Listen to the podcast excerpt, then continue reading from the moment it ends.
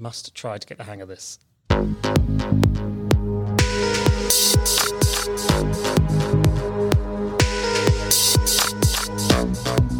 Welcome back to Coach Class with me, Dom Birch. This is the podcast where I get to speak to inspirational leaders and coaches from across the world. And I'm absolutely delighted this week to be reunited with Emma Fox. Now, Emma is the Chief Exec Officer at Berry Brothers and Rudd Limited.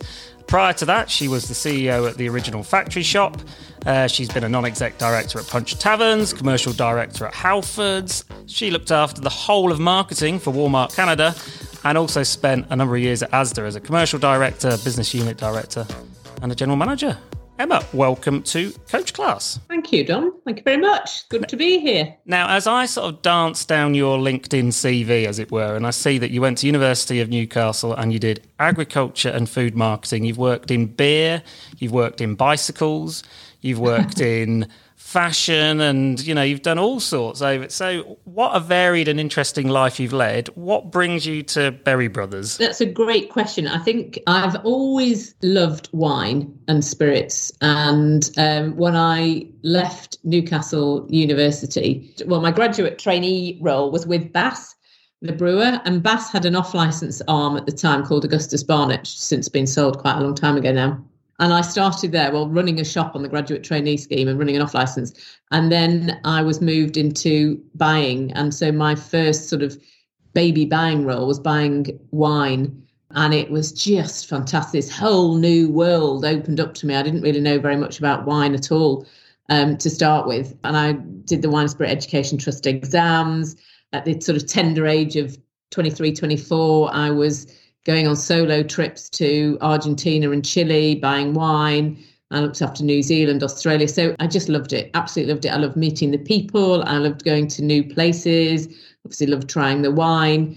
So I've always had uh, wines and spirits in in my blood, I suppose, literally probably. And as I, I kind of progressed through my career, whether it was with Asda, where as commercial director, part of my um, remit looked after beers, wines, and spirits for a period of time. Or I'm actually um, a liveryman in the Worshipful Company of Distillers, so you know that's been a kind of another sort of part of my career, I guess, on the, on on the side. And then I became, you know, non-exec director for Punch Taverns, and then that led to a non-exec director at Berry Brothers, which is how I first uh, started to work with Berry Brothers. It, it was as a as an independent director. And I did that for three years. And then the opportunity came up to become um, chief exec there and kind of move across the, the desk. Um, and that's exactly what I did. So I've almost sort of gone full circle for my very early wines and spirits buying days. And it's it's fabulous, a fabulous company to work for. And you must have been the envy of everyone you went to university with. You come out of college and you end up running a, an off license. I mean, how? I know it. It was, and it's it's it's really interesting because actually, you know, there's that thing about you know, luck is when opportunity meets hard work. And uh, for me, I had worked in a Victoria wine off license when I was at university. Um, so I sort of started to do off license just because it happened to be the closest shop to where I lived and I needed to sort of supplement my grant. And it's really interesting because I enjoyed that. And then I actually went for a sort of grad interview to Bass and, and they had the off license division. Because I'd worked in an off license, I knew what sorts of questions to ask in my interview. I knew what sorts of things to look for. And it's really interesting. You could just say it was lucky, but actually, you know, it, it there was an opportunity there and it was, you know, matched with hard work, I guess. And so, you know, I often talk about that, that, you know, luck is when opportunity meets hard work because it, people aren't just lucky. They've generally put in hard work to get there. I love that you said that because that's something that's come up quite a lot actually in our coaching. And one of the things that came out is this sense that it's you know it's great to be humble and it's great to be self-deprecating and to be honest that sometimes things come your way and it's a privilege you're fortunate or whatever but actually, as you say, it's knowing to look out for those opportunities and then take advantage of them when they come along. What's as you look back then, because you've sort of you've worked in so many different organisations. What's the thing that they have in common? Is there something that you mm. take from each one and you kind of go, all right, well, I'm now at the original factory shop, you know, very different retailer, even to an Asda say or a Halfords, mm. Mm. and then of course Berry Brothers, which is a completely different world, I'd imagine, in terms of a customer base. What's, what's similar about those organisations? I think uh, that's that's that's a great question. I th- the overriding sense I have is is the people and the team that you work with, and whether it's a original factory shop or whether it's Berry Brothers or whether it's it's about the team and how the team works together, how the team gets things done, how the team has fun actually. Because I, you know, I think I think about all the different teams I've worked with, and and there's a real sense of you know, you know, Archie Norman used to say to me, getting things done willingly and well with and through others.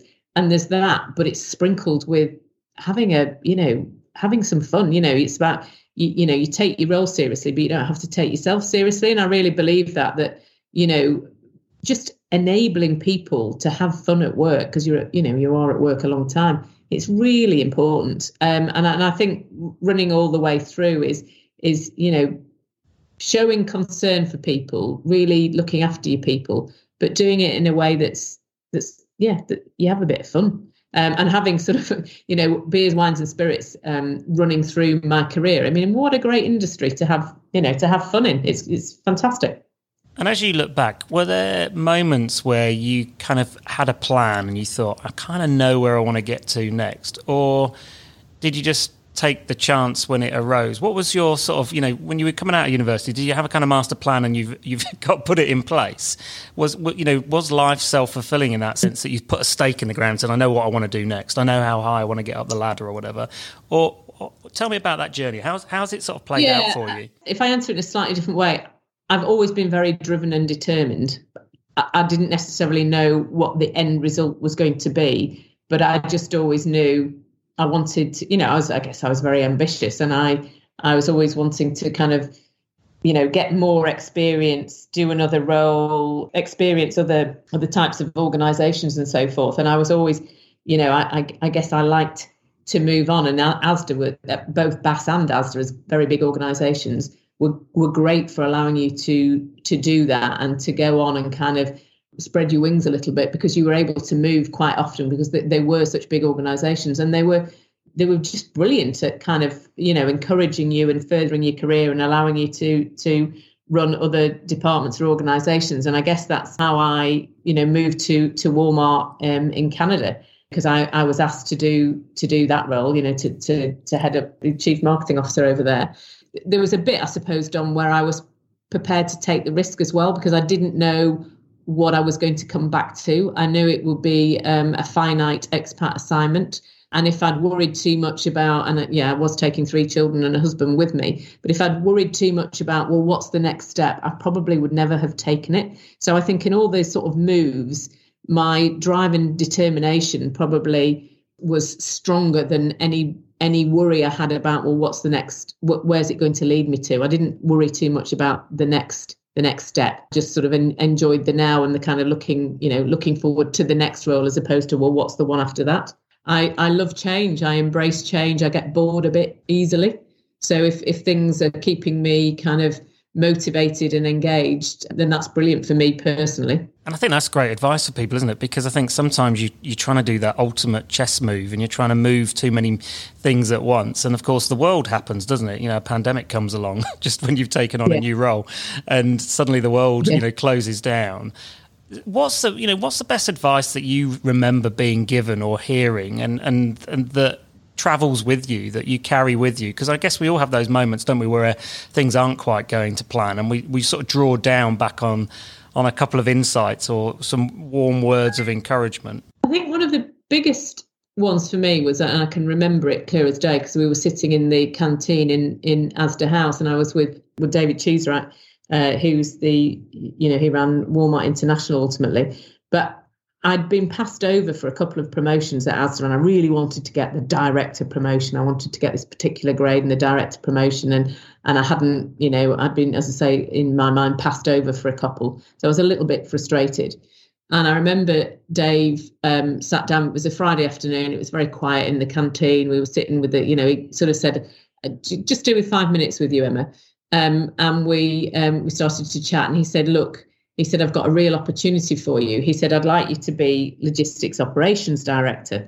Well, I could have fallen off my chair because I've never done logistics before.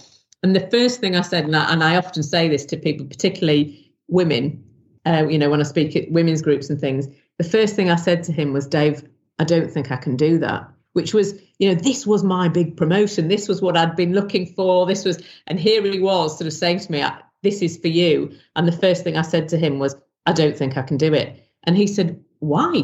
And I said, because I, I've, I've never done logistics, you know, and I was immediately thinking about what I couldn't do about rather than what I could do. And he looked at me and smiled and he said, Emma, I'm not asking you because of your logistics experience, because you clearly haven't got any. What I am asking you is, is because it's about your transferable skills. He said, you know, your communication, your leadership, you, you know, the way you, you, you lead your teams, you know, etc. And and that has stayed with me because it was a real lesson to me that it's not just about functional expertise. And the more senior you become, it's very much about the how rather than the what. And actually, I use that example a lot um, when I sort of, you know, it was a real sort of penny drop moment for me where I was just like, oh my gosh, yeah, it is about the transferable skills because you've got, you've always got experts in your team. And actually, if you can if you can lead a team if you can motivate a team if you can kind of communicate well then they are all transferable skills. And it doesn't matter you know what function or what business you're you're leading. So that that i suppose was quite a pivotal moment for me when i was sort of in my mid 30s and it's amazing isn't it? I mean i guess we take for granted a little bit that that world of retail the opportunities that you have to oh, grow oh, yeah. and develop and to move into areas. And and it was a bit of a thing, wasn't it? That Asda would deliberately pick people up and put them into a completely new area to bring fresh life to it, but also to make them more rounded, to give them that 360 view of what is a really complex organization, isn't it? I mean, it, one level really simple, it buys stuff and sells stuff, but actually how those all of those bits of machinery, you know, clog into place so, how do you take that then? Because I mean, that's an amazing gift, isn't it, to be given that in your career? Are you able then to apply that into the role that you do now? Yeah, and and it, it, it's interesting. I mean, I, I, I talk about my time in in logistics operations, probably the most challenging time of my career because I really was out of my comfort zone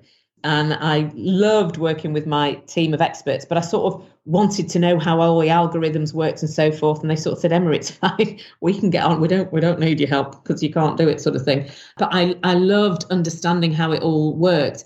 And and I think by pushing myself out of my comfort zone and doing that stint, that two year stint in logistics, it definitely made me a better um, general manager just because every business has a degree of supply chain pretty much to it.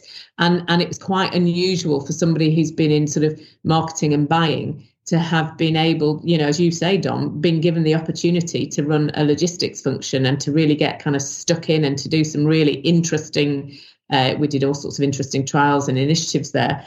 You know to answer your question when we restructured here at berry brothers we were, you know, the, the logistics function was was run separately, and it was then going to report into the finance team. The head of, you know, the finance director went on mat leave, and I said, "Well, look, it's fine. I can I can pick up logistics because I've run it before. I know how, you know, I can give enough leadership to it, and I understand enough about the function." And that's happened a couple of times where I've been able to sort of step in a little bit from a logistics point of view because I understand how it works.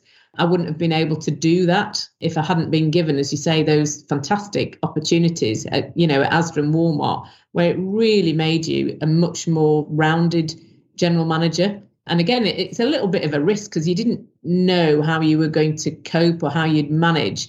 But actually, if you're prepared to embrace those risks and embrace that change, I think it's it's liberating at the end of the day. It's a bit of a coachy question, and the reason I'm going to ask it is because I asked it recently of the lady that uh, runs Barefoot, which is the coaching course I've just been on, and it's what gift would you give your younger self, right? So if you were looking back now to Emma, mm. just in that first role at Bass Breweries or whatever, what's the thing that you would want to say to yourself? I think I'd probably say be a bit more patient and a bit calmer. I was kind of like I ran at everything in like a million miles an hour. Uh, I remember one time somebody called me a Tasmanian devil because I just couldn't sit still. I wanted to do everything now. It would be that, you know, that there's that lovely phrase, isn't there? To, to go fast, go alone, to go further, go together. And actually, early on, I was all about going fast and doing it alone and getting on. And actually, it, it's just sort of, no, you can slow down. It doesn't actually stop your overall pace, but just think about bringing people with you and therefore slowing down a bit to go further. I love that. Love that. So as you're looking now, then, and you're, you know, we're coming out, thankfully, of the worst, hopefully, of the pandemic, and you were saying off air, you've just started to be able to get back out there and do the role in the real world again. What is it yeah. you're looking forward to then in this kind of next period of, of your career? And, and uh, are there sort of untapped things still in front of you that, you know, that still give you that drive and that passion? On a day to day it's getting out into the into the vineyards meeting the producers meeting the winemakers meeting more of the team because you know it, it, it's interesting. You know i started this role in in pandemic everybody's working from home so being able to get out and meet all my you know the team properly face to face and as i say the the producers and the winemakers that's really exciting really looking forward to to that. And i think you know it's a it's a fabulous business. We, we know we've we've got a really solid new five year plan, ten year plan and strategy. And having never worked for a family business before, who've been around for sort of three hundred years, being able to talk about plans in five years, ten years, you know, what's the plan for the next decade, is absolutely fantastic.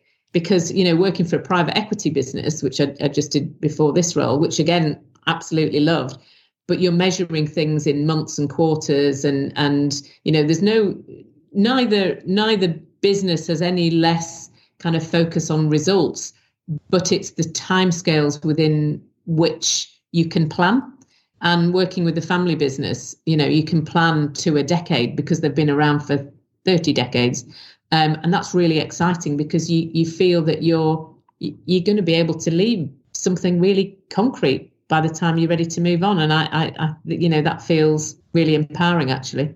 You know, that there's something there for the sort of longevity and sustainability of a of a business, uh, which is which is almost more around purpose and planet and people than just pure commercials. And and that really, really excites me. Well, Emma, it's been brilliant catching up. I love the fact that you started off by saying you've always had wine and spirits in your blood. Um, and I just, I'd imagine that the quality of the wine that's now being consumed is probably just a tad better than it was when you were back in that off license in your Bass days. Uh, Quality, not quantity now, Dom. That's what we're saying. Absolutely. And take it slowly. There's no need to rush. Not like back then, exactly. I'm sure. well, listen, I'll raise my glass to you here and I look forward to being able to do it in person. I know you were saying off air that you've just had the uh, the Harrogate girls back together in the real world, which I'm sure was a hoot. And let's hope we can get some, some of the Asda clan back together at some point in the near future. But in the meantime, Emma Fox, Chief Exec of Berry Brothers, thank you so much for coming on Coach Class. Thank you, Dom. Loved it. Thank you very much. Thank you.